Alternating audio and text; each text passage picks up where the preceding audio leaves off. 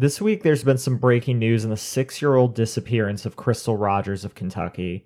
On Tuesday, August 24th, federal agents reportedly were using cadaver dogs to search the Woodland Springs subdivision of Bardstown, which is about 40 miles south of Louisville, and were using a jackhammer on the driveway of a home. By Wednesday afternoon, the driveway was reportedly dug up as agents appeared to be zeroed in on the location. Large chunks of the driveway were hauled out of the neighborhood on the back of a construction truck.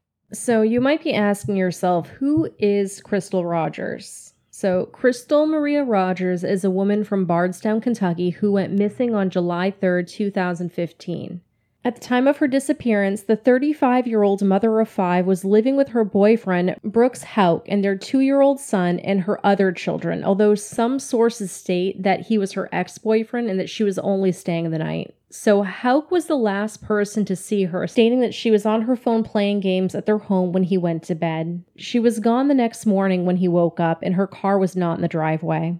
Her family began to worry after multiple attempts to contact her that day failed. Two days later, on July 5th, Crystal's red 2007 Chevrolet Impala was found parked with a flat tire by mile marker 14 of the Bluegrass Parkway.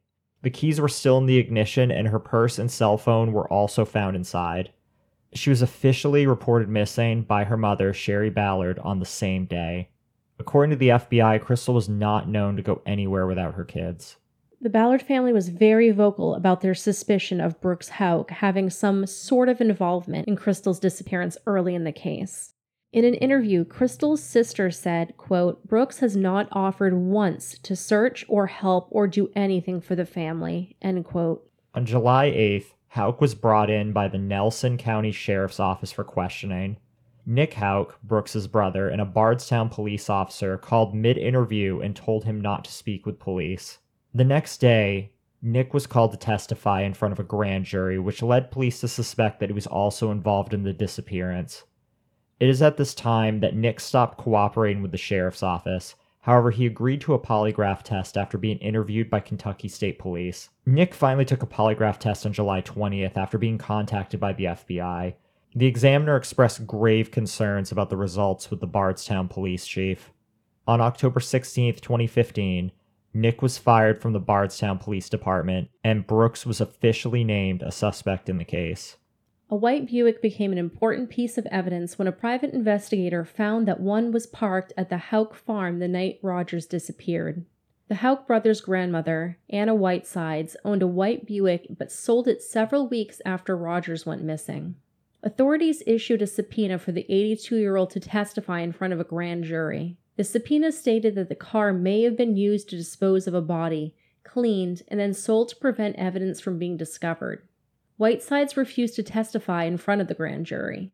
Attorney Jason Floyd said her statement to police and the car buyer's information was enough. A judge later ruled to keep all future proceedings involving Whitesides confidential. In August of 2016, police searched the residences of Whitesides and Nick Houck for DNA. Despite multiple search efforts and a $100,000 reward being offered for any information, Crystal Rogers remains missing. Ramon Pineiroa, the new Nelson County Sheriff appointed in 2019, has stated his commitment to solving the case.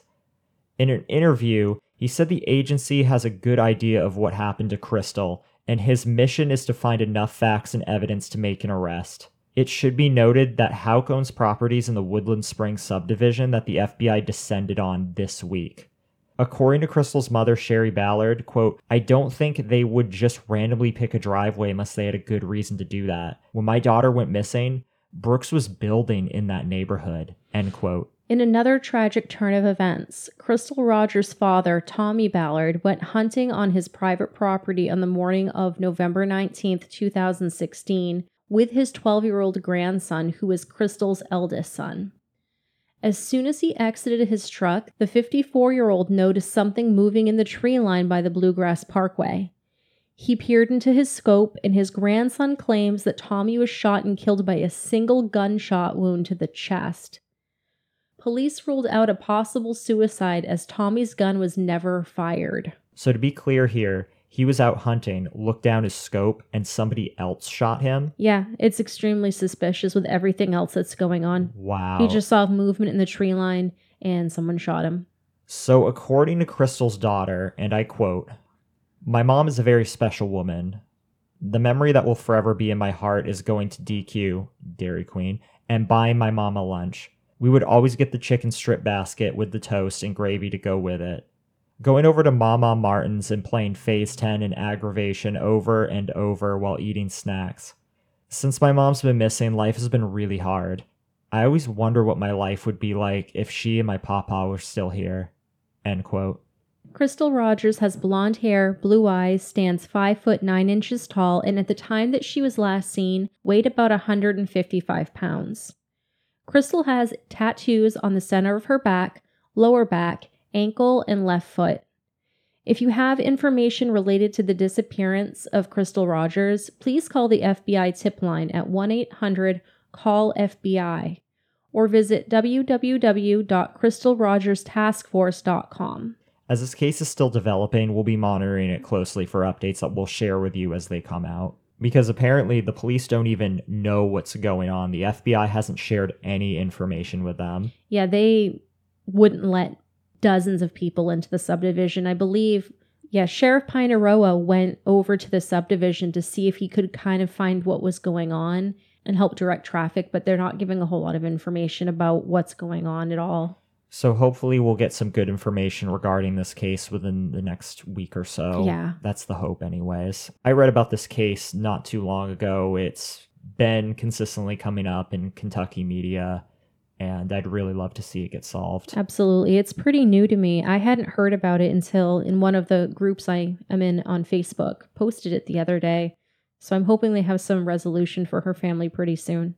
So this was a midweek update to signal boost this case, get some information out there. Hopefully we can use this platform to possibly bring more attention to this case and any needed information can be directed towards the police or the FBI. So we'll have that information in the description in the show notes. If you appreciate this, if you want to see us signal boost more cases like this, be able to do midweek cases as soon as they're breaking, please hit like and subscribe so that way we're able to get cases like these out to a wider audience. That way we can give back with our platform with missing persons cases like this. It's hard, especially since we cover a lot of child cases that's not very popular in the YouTube algorithm, but we want to be able to get this in front of as many people as possible so that way that small chance that somebody comes forward with a tip that does solve the case.